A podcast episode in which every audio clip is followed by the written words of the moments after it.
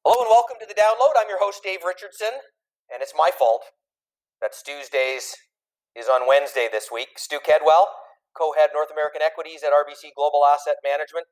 Sorry to delay you. I know you've got a lot on your mind. Uh, Dave, uh, I think it's actually Thursday. So, uh... wow. That's, uh, you know what? That's why I'm next in line for my COVID shot because uh, apparently that come down to that age group where you start to lose track of days. And that's, uh, that's, that's going to get me hopefully uh, hopefully protected with the vaccine. So uh, yeah, we we uh, we a lot lots happened uh, in the uh, in the subsequent two days, uh, particularly around bank reporting in the U.S., which is always a a, a nice signal of what's going on in the the, the, the broader economy, how we're recovering right now from COVID, and and and what's going on in the U.S. and ultimately Canadian economy as well.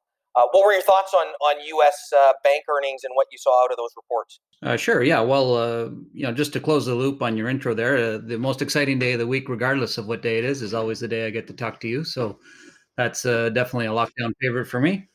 Um, the you know, so the U.S. banks have reported this week, and the re- the results certainly, from a headline standpoint, were quite robust. trading was very strong. Investment banking was very strong some of the things that uh, you know have nagged the banks, uh, loan growth and uh, net interest margins continue to be a bit of a headwind. Um, you know, the bank stocks, uh, depending on the bank, have you know kind of been plus or minus uh, a couple of percent from from where they were going into uh, the bank reporting season. And I think that um, you know, given the strong performance we've seen here, it's going to take some views around loan growth uh, in the back half of the year to to uh, refocus investors a little bit in the near term here on uh, on these stocks and and hopefully that will come with uh, a better economy as we get through the vaccination period and uh, and some of the government facilities and what have you. Yeah, and and and that um, that that brings up uh, you know something that, that I've been thinking about as as we look at at governments all around the world, but, but the biggest headlines are, are, are around the U.S. And, and, somewhat in Canada.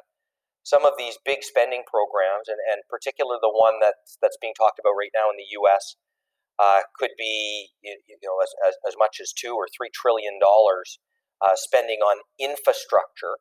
And, and, and as, as an investment manager, how does that play into your thinking about how you position your portfolio now uh, it, you know, was was this something that you were looking at? So, say as, as, as soon as Biden's elected uh, several months ago, is that when you start to think about uh, more broadly the impact it's going to have on markets overall, but then specifically on companies that you might want to take a look at as key beneficiaries of that spending? How does that play out in the mind of an investment manager when you're hearing talk about these enormous programs? Well, it's a it's a good question, and it's certainly been top of mind for a couple of months now. Um, you know, we like to use the analogy, uh, which we've used in the past, the long nose of the stock market is always trying to sniff out the future. And infrastructure was a pretty important part of uh, the Biden proposal.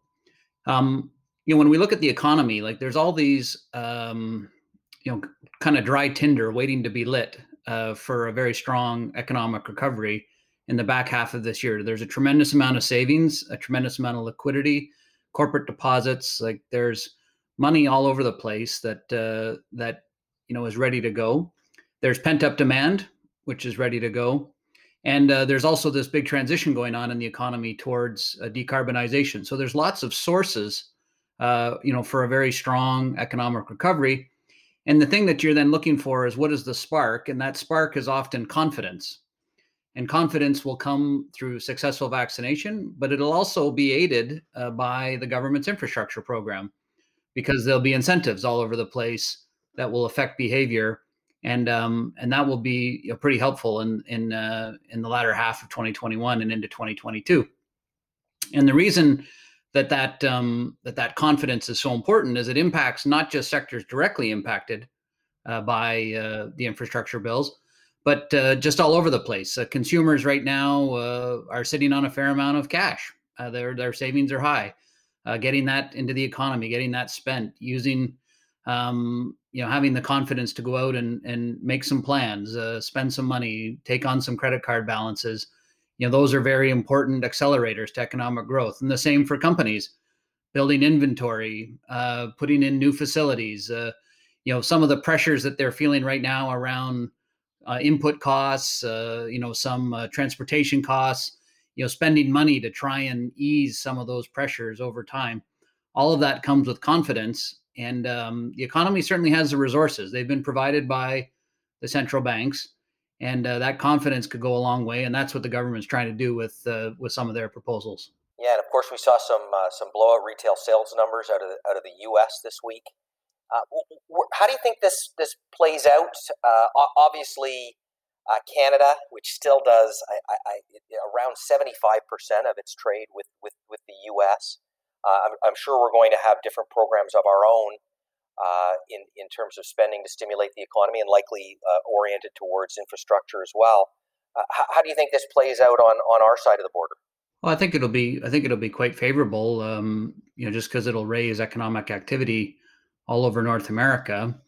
Um, yeah, I think the, the, you know the markets have taken a bit of a wait and see. We've seen some very strong results on payrolls, retail sales, a lot of prognostication about strong economic growth to come. And you know, after a big move in a very short period of time in interest rates in in pockets of the market, they're kind of digesting that news. I you know I'm not saying it's the end of Act One, but uh, you know, people are looking forward to well, where does Act Two start, and um, and uh, and what does it look like? And uh, you know, we think Act Two is going to be fairly vibrant for the economy as well. But we're just in this uh, kind of holding period as the vaccinations kick into gear. So it's uh, it's really forecasting what it's going to look like. But there's not a lot of evidence that that Act Two uh, has started yet. Even though uh, you know we can say with a, a reasonable degree of confidence that it'll be you know fairly robust for the economy as well. Yeah, well, Stu, uh, I'm I'm looking forward to getting my uh, my jab next Thursday, and I'll have my uh, uh, uh my my wife's going with me, so uh, so I, I, I won't get the days wrong, and I'll show up on time and do my part to fight COVID.